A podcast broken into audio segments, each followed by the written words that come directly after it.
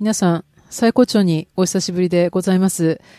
と言っても、前回のポッドキャストを覚えていらっしゃる方がどれだけいるかが謎なんですけれども、ツッチーのどこでもライブエピソード48。48回目のどこでもライブは前回2020年3月8日。これ、コロナ前ですよね、ある意味。まあコロナが始まってからだとは思うんだけれども、でもコロナのこのパンデミックが始まる前の、はあ、I can't believe it. そんな3月からの、ま、4、5、6、7、8のも9月になるっていう半年も、ポッドキャストアップしていませんでしたが、久しぶりで皆さんどうお過ごしでしょうか本当に今私はカナダのトロントにおりますけれども、あの、iTunes から聞いてらっしゃる方は、あの、ウェブサイトの方で、まあ、ブログもやっておりますので、そこからいろいろね、私もブログ記事も、まあ、ポッドキャストよりは若干頻繁にはアップしていたものの、なんか、それでもあんまり全然アップしなかったな。とりあえず、まあ、トロントからお届けしておりますが、日本でも結構その、なんだろうな、波があるっていうか、まあ、オリンピックが延期になり、で、まあいろいろあって、今、安倍総理がちょっと辞職するっていうニュースもありの、なんか本当に、まあカナダ遠くからこう、家族とか友達とかいる日本の状態を見ていて、またちょっと東京でも増えたりなんだりしてる状態を心配だなと思ってこっちから見てるんだけれども、まあ、トロントもね、なんかあの、7月の末ぐらいまでずっと緊急事態宣言がずっと続いていて、やっとそれが終わって、でもそれでも8月になってからも緊急事態宣言あ宣言の中で取られていた措置とほぼ同じような、例えば、あの、やっぱりマスクは義務なんですよね、こっちだと。カナダの情報ってあんまり日本の中では、ニュースであんまり取り上げられていないって友達からも聞いたんだけれども、あの、カナダではその、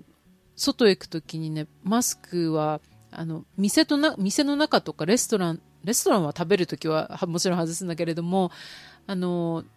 しなきゃいけないっていう、この義務になりまして。で、まあ、結構だから今まで、まあ、カナダとかその、日本ってもともとマスクつける文化があるけど、まあ、カナダでね、このパンデミック始まる前にマスクしてる人なんても見たことなかったんですよね、本当に。もう一部のアジア人を除いては。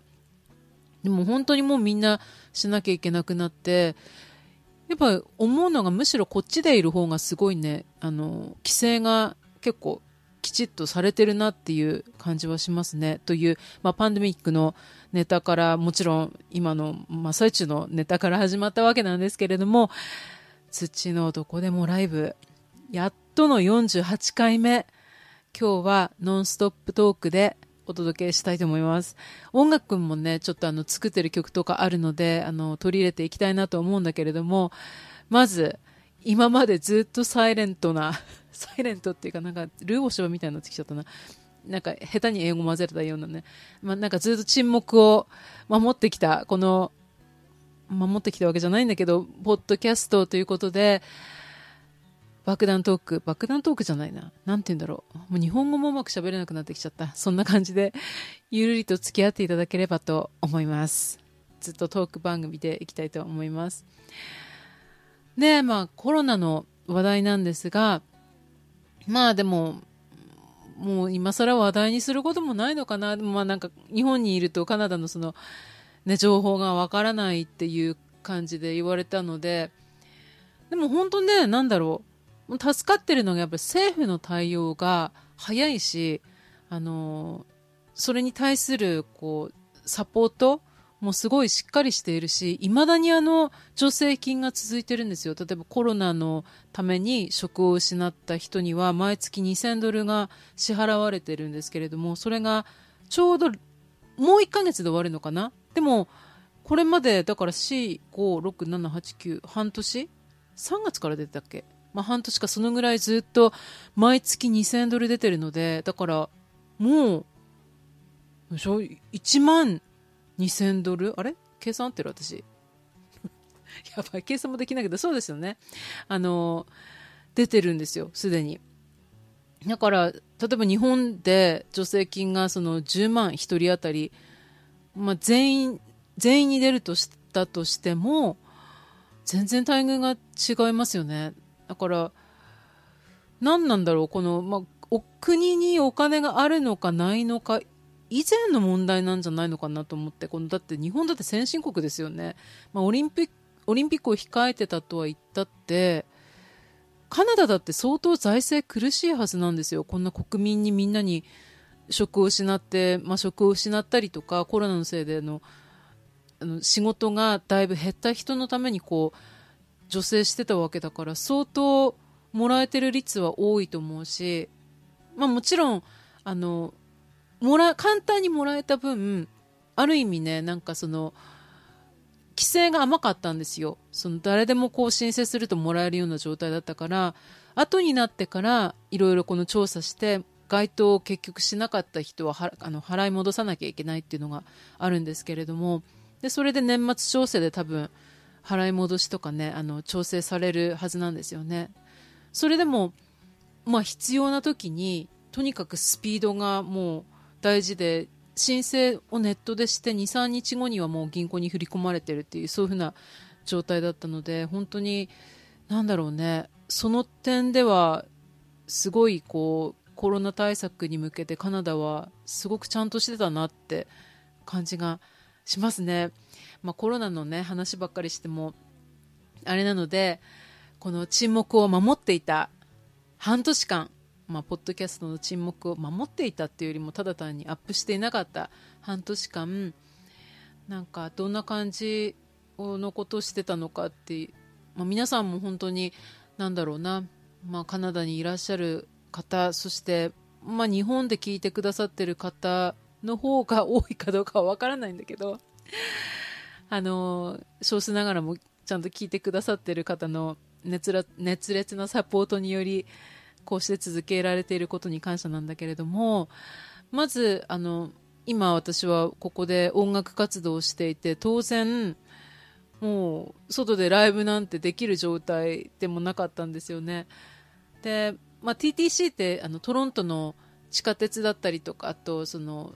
まあ、サブウェイ地下鉄、サブウェイミュージシャンとして、あの、働、働いてたっていうか、ライセンスをいただいて、で、地下鉄の中で演奏っていうのこともしてたんですけれども、もちろんその地下鉄の中でも NG で、未だにそれはダメですね。やっぱり屋完全屋外ではないから、まだ歌ったりとかはできないし、で、パティオがやっと外で歌えるようになってきて、結構ね、このあのパンデミックの後に2回とバーのパティオで演奏できる機会が最近本当にやっと始まりました。で、パンデミック期間中は、あの、後半あたりに結構ね、あの、まあ、期間中で今も期間中か、あの、まだ緊急事態宣言が明けてない時は、個人の誕生日パーティーで、あの、ガーデンライブみたいな、その、その結構豪勢なね、トロントで初めてあんな豪勢な家見たんですけれども、ちょっとお金持ち的なお家の誕生日パーティーに行って、そこの裏庭で、すっごい広い庭で、ライブっていうのも少人数で1回あったぐらいですね。あとは、あの、結構今ミュージシャンたちはもうライブストリーミングで一生懸命みんな頑張って活動してたりとかするんですけれども、まあそんなわけで活動する場もかなりかなり減ってきてしまったわけで、で、まあ何をしているかっていうと、まあ曲を作ったりとか、あとは自分もちょっと、まあ、インスタでちょっとね、あの、音源アップしたりとかしてたんですけれども、ずっとあの、えっと、グラントライティングっていうのをしてました。で、グラントライティングって、まあ、日本語でそのまま言うと、助成金のためのライティングっていうのかななんか、結構カナダって、すごく、あの、芸術活動に対する支援がすごくしっかりしていて、例えば、まあ音楽関係だけじゃなくても劇団だったりとかあの、まあ、個人的に、まあ、劇団だったらそのオーガニゼーションですよね。非営利団体としての劇団だったりとかあとは個人での音楽活動だったりとかあとはまあ本当になんだろうな個人だけじゃなくてもグループだったりとかあの本当に、まあ、メディア関係アート音楽あとは作家活動をしてらっしゃる方とかそういう芸術活動へのあのサポートがすごく手厚いんですよ。でそれは別にコロナの最中だけに限ったことではなくて本当通年。で今特にコロナのあのためにまた増えた助成金とかもあったりするのでそういうふうなアートのあのアートアートカウンシル。なのでそういう助成金をあのいただくための、まあ、申し込むためのとグラントライティングをしてました。で結構ねあのラッキーなことにいくつかいただけてでそのいただいたサポートされた金あお金でちょっと今音楽活動音楽制作をしたりとかあのそんなことをしています。なのでまあなんとかかんとかあのそんな中でもやっていけてるような感じでしてでそれが今のその数ヶ月のメインの活動かな。でそのなんだろうねグラントを、まあ、助成金をいただくと、まあ、それでこのいただいたお金でこういう活動をしたよっていう作業報告書みたいなのをその一番最後にファイナルレポートとして提出するんですけれどもまあそれは後々提出すればいいんだけどその活動のためにいろいろまたねなんかしっかりちゃんと有益に動いていかなきゃいけないのでそういった計画をしたりとかね。あとは最近ねあの、まあ、シングルを最近も発売発売というかリリースする予定なんですけれども近々。でもう7月の段階でそのシングルのあの全部ミキシングとかマスタリングは終わってたんですよ。だけれども、まあ、やっぱりシングルをリリースするとなるとミュージックビデオも出さなきゃいけないんだっていう話になってで、まあ、私恥ずかしながらやったことがなくてミュージックビデオって一度も。で、ま、昔試しにこう自分の持ってる曲を iTunes とか Amazon で販売していたことはあったんだけれどもでもそれもちょっともう今引っ込めてっていうかそれももう販売を取りやめ自分が今 iTunes とかにまあ、ストリーミングで Spotify とかに出してるのって1曲もないんですよね。でもちろん YouTube でもミュージックビデオとして正式に公開してるのも一つもなくていやこれは本当になんかちゃんとやらなきゃと思いまして。で今準備中なんだけれども結局その、ま、コロナの中でっていうのもあったしなかなかその撮影できるタイミングもちょっと測ってたこともあってでさらにどうやって撮影したらいいんだろうとか私カメラあの一眼レフ持ってたのがねあの一回壊れて日本に置いてきたんですよ。なのねカメラもアンドロイドの結構古い機種の携帯しかあの安い機種の携帯しか持ってないしいやこれは一から揃えなければと思ってありがたいことにその、まあ、助成金というかねそのサポート音楽活動をサポートするためのその助成金の中からあのいろんな機材を調達しましてでまず機材から買い揃えましたね。で人に頼むとね多分、うん、あの一番プロに頼んだ方が間違いないんだけれどもでもなんか誰に頼んでいいかも分からなくてでやっぱりお金もかかるしと思って、まあ、自分でこう安い機材でもね買い揃えてと思ったんだけれども結局なんだかんだ言って機材ってやっぱお金かかりますよね。で結局一眼レフとかそういうふうなちゃんとしたカメラを買うっていうのもなかなかかなり予算がいるのでもうここはあの携帯を携帯のカメラがすごいいいのを買おうと思ってあのアンドロイド機種ですごい例えばあの評判がいいサムソンとかねあとファーウェイだっけの機種とか見てたんですよ。で運良いのか悪いのかわからないんだけれども買う段階になってもうカナダもその辺すごいいい加減だよな。なんかあの携帯会社に例えばこの機種、ま、ネットで見て売っててこれを注文しましたとでカートに入れてで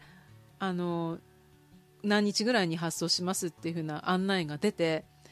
で、3日以内に送るって言われてたんですけど、来なくて、もう10日ぐらい経っても。で、連絡したら、いや、あの、バックオーダーって今在庫がないから、またちょっと待ってくださいって言われて、で、待っても来ない。で、もう一度別の人に電話したら、いや、それもう在庫が切れてるっていうよりも、もううち入荷しないって言われて、も入荷しないんかいみたいな。で、結局その、あの、私の注文自体がキャンセルになってたんですって。でもキャンセルされたよって連絡も来ないし、私が聞いてやっとなんかキャンセルしたっていうのが分かって、うん、なんだよと思って結局その機種買えなくて、で、結局もう念願の iPhone を人生で初めて買いまして、でも iPhone すごいカメラもいいので、それになんかあのジンバル？そのスタビライザーも買ってでいろいろこう機材揃えましてね。もう友達とかに撮ってもらってなんとかかんとかまあみんな友達もアマチュアなのでアマチュアのその、まあ、チームが一生懸命やったっていうビデオをね今すごい制作中なのでもうすぐ公開できるかと思いますでシングルも9月のね18日に Spotify とか iTunes とか、まあ、そういったストリーミングで、まあ、Amazon もそうだね、聞けると思うので、近々またウェブサイトにちゃんとね、報告したいと思うんですけれども、いやーなんか本当なんだろうね。なんで今までこんなね、ちゃんとシングルとして正式に出してこなかったんだろうって自分は何やってたんだろうってちょっと反省するとともにやっぱりこのシングル一つ、まあ、アルバムリリースできたら本当に一番いいんだけどやっぱりまだまだちょっとそのなんか予算だったりとか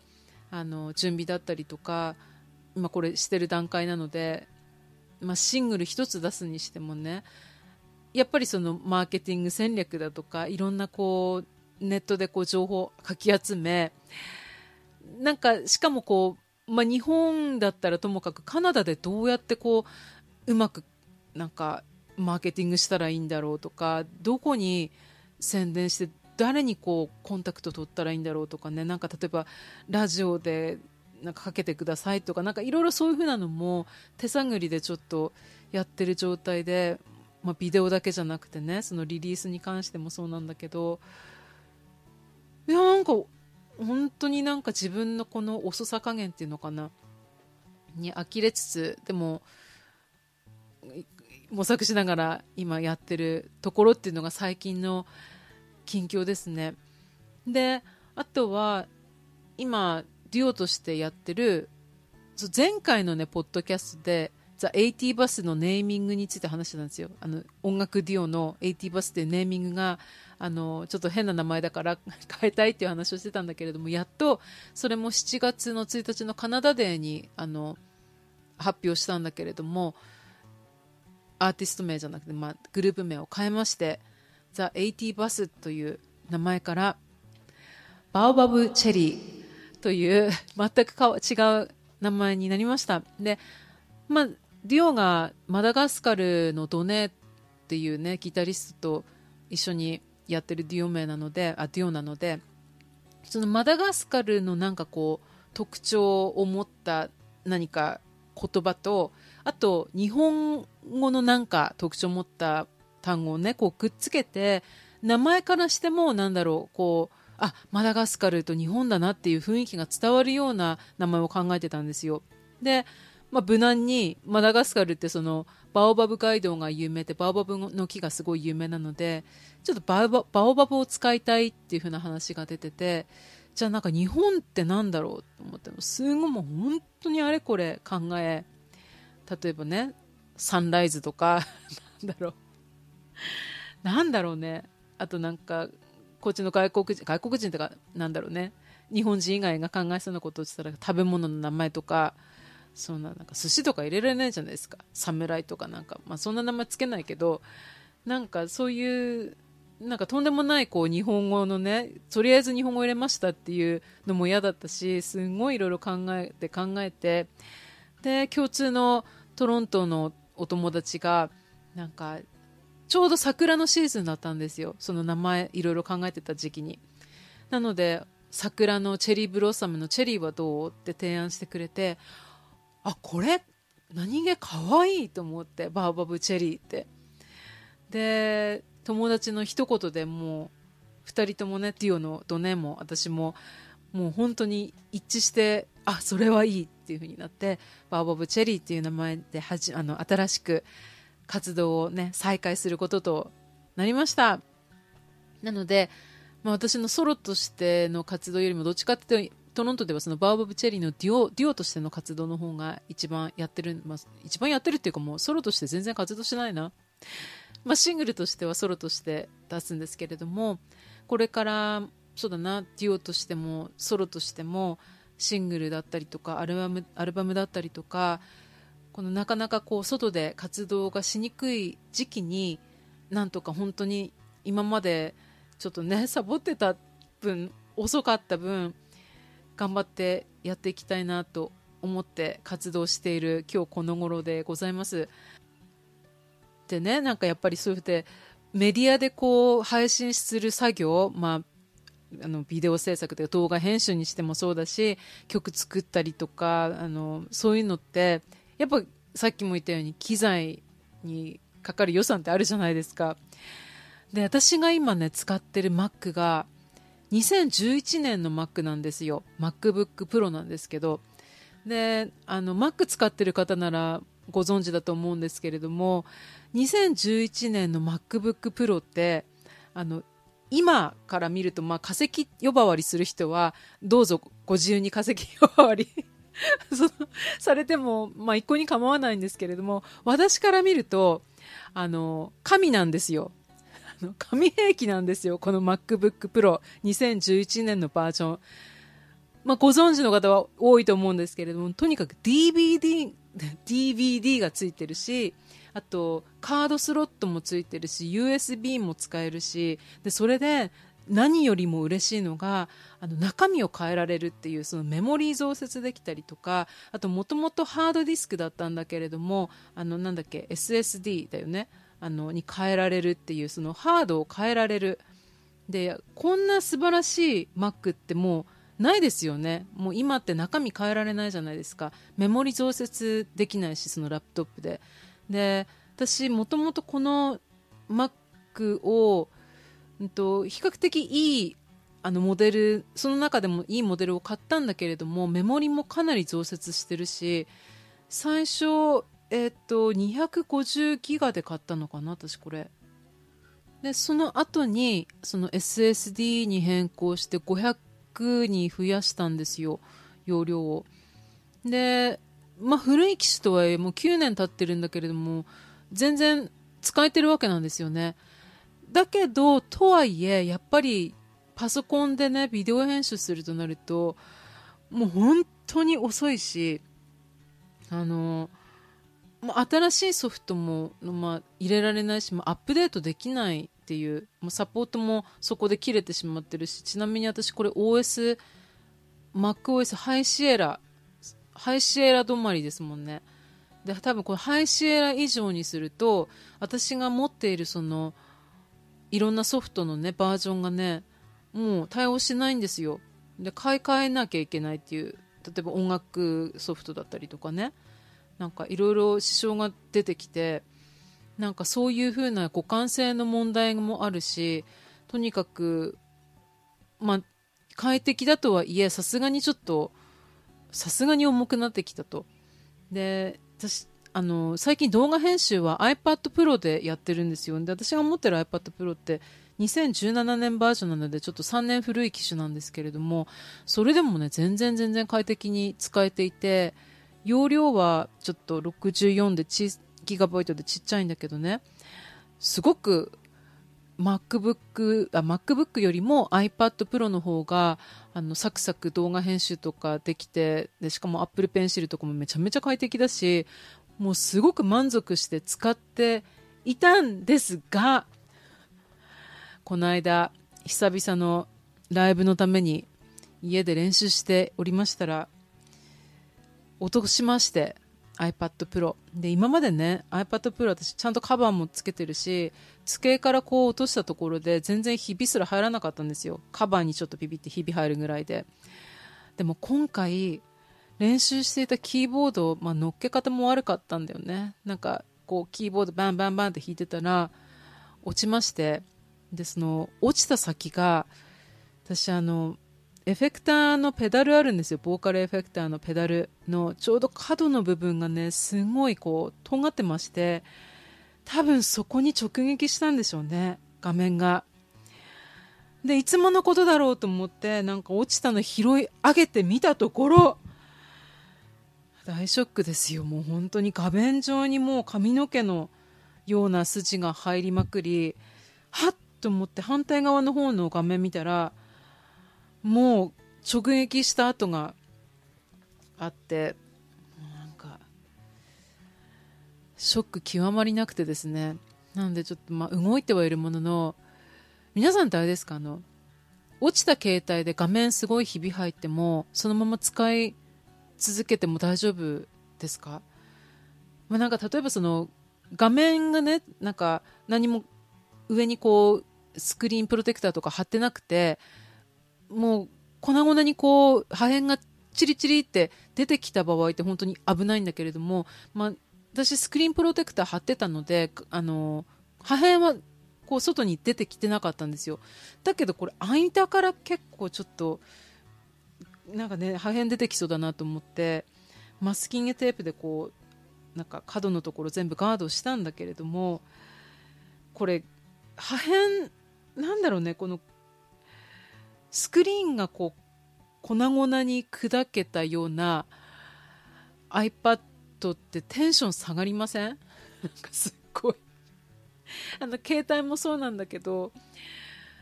もうテンション下がりますよね。なんかあの、まあ、落ちた時点で普通に下がるんだけれどもその使うたびに下がりませんか？でそんなテンション下がったぐらいで新しいのをねすぐ買い替えられるほどこのコロナの騒動の中でこんな音楽活動も外で出番がない時にそんなね買い替えられるほどリッチではないので我慢して使ってるんだけれどもすごくテンションも落ちでその600ドルかかるんですってカナダドルにしてスクリーンの直すのに。で Apple Store で直すと。で Apple Store じゃないところの街のなんかそのコンピューター屋さんって聞いたらそれでも300ドルかかるって言われてでまあ今直さずにちょっと使ってるんですけれどもで MacBook も遅いと。でということでまあなんかちょっと頑張ってもうもう意を決してもう買おうかなと思ってたんですよ。あの MacBook 新しいのとあと iPad Pro じゃなくてもいいんだけど結構今プロって欲しいんだけど実際にそこまでのスペックがどうしても必要なのかって言われたらいや iPad Air の3って今すごいいいしそれでもいいのかなっていうふうに思って。で、まあ、Apple Store に行ったら、まあ、そろそろ新しい機種が出るよって言われて、まあ、9月か10月ぐらいに出るらしいんですよね。で、まあ、毎年 Mac が Mac っていうか Apple が出してるように。で iPad と Air も出るかもしれないし MacBook の新しいのもあの Apple シリコン搭載っていう自社のプロセッサーが入るっていうねあの全然生まれ変わった MacBook が出るっていう噂なのでそれを待とうかなともなんか結構値下がりがするらしいんですよね、Mac、あの Apple シリコン搭載の Mac って。MacBook iMac にはまだ搭載されるかわからないって話もあるんだけれどもなのでその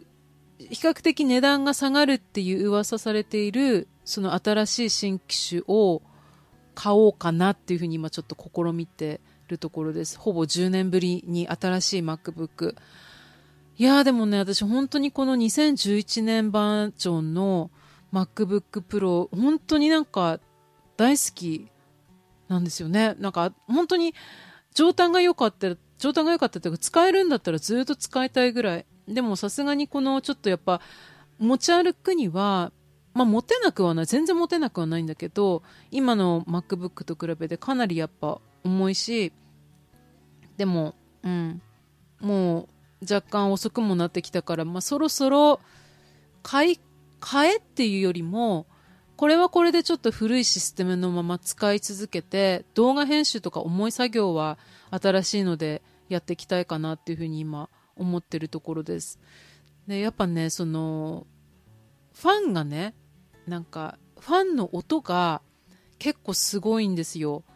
あの使ってると例えば家で録音とかするじゃないですか。で今回あの9月18日にリリースするっていうシングルもあの家で録音してクローゼットの中でね録音してたんですけれどもクローゼットの中に必死でこうこう奥の奥へ奥へって入んないとこの MacBook 今聞こえてるかな？聞こえないかな？ちょ BGM かけると聞こえないかもしれないんだけど MacBook から出てくるこのファンのねシャーという音が結構結構でかくって意外となんか多分ねうん大きい時とちっちゃい時あるんだけどね。それが若干やっぱり音楽として撮った時ってその声だけ聞いてるわけじゃないからあんまりその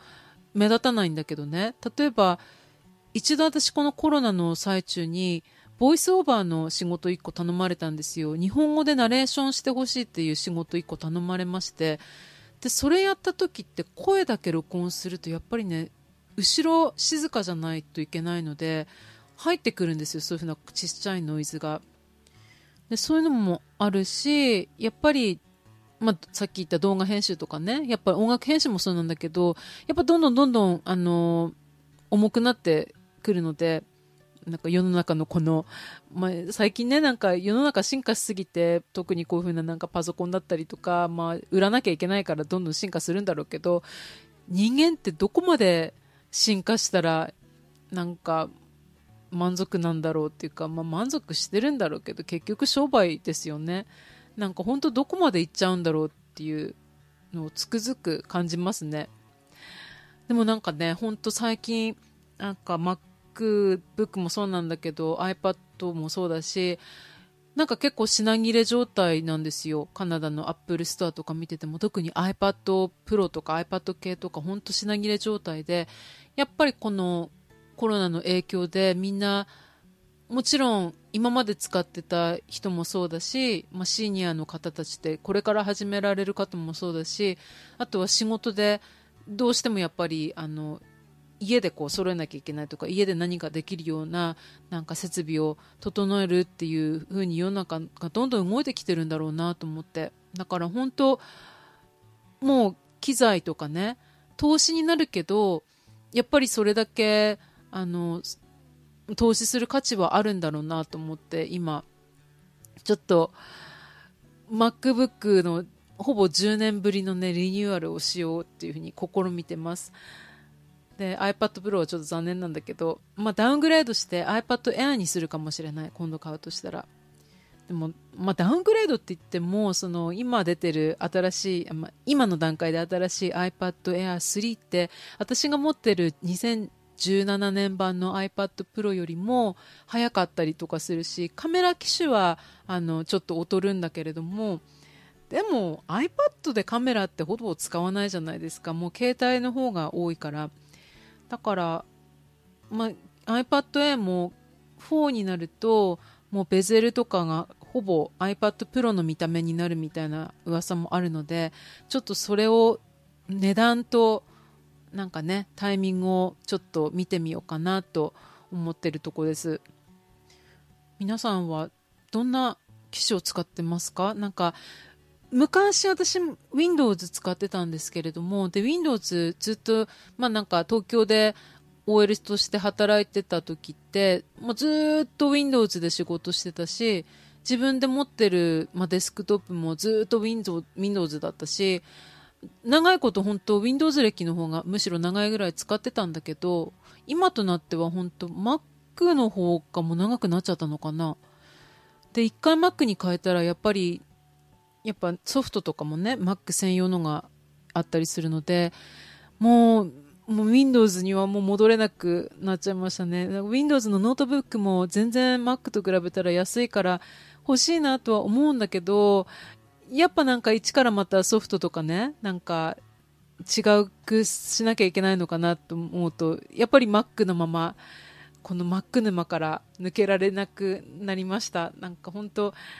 最近まで携帯は、だけはね、唯一 Android だったんだけど、今は携帯もタブレットも、で、パソコンも全部 Mac になってしまいましたってことで、皆さんのもしなんか MacBook Pro こんなのおすすめだよとかね、開示機とかね、そういうの本当になんだろう。まあいろいろそれぞれ人の意見はあるんだろうけど、そういうのもなんか参考にしたいなと思うので、もし詳しい方がいたら教えていただければすごく嬉しいです。いや、もう30、35分とかもなっちゃった。なんか半年間のこの喋ってなかったのが一気になんかたわいもない話ばっかりになっちゃってるんですけれども、今回はですね、ちょっと、あの、1回のポッドキャストあんまり長すぎるとアップするときに結構なんか制限があったりするので、2回に分けてお届けしたいと思います。では、とりあえず、と8月、今、今日は30、30日、30日だよね？の、ポッドキャスト、土のどこでもライブ、第1弾終了ということで、2弾に続く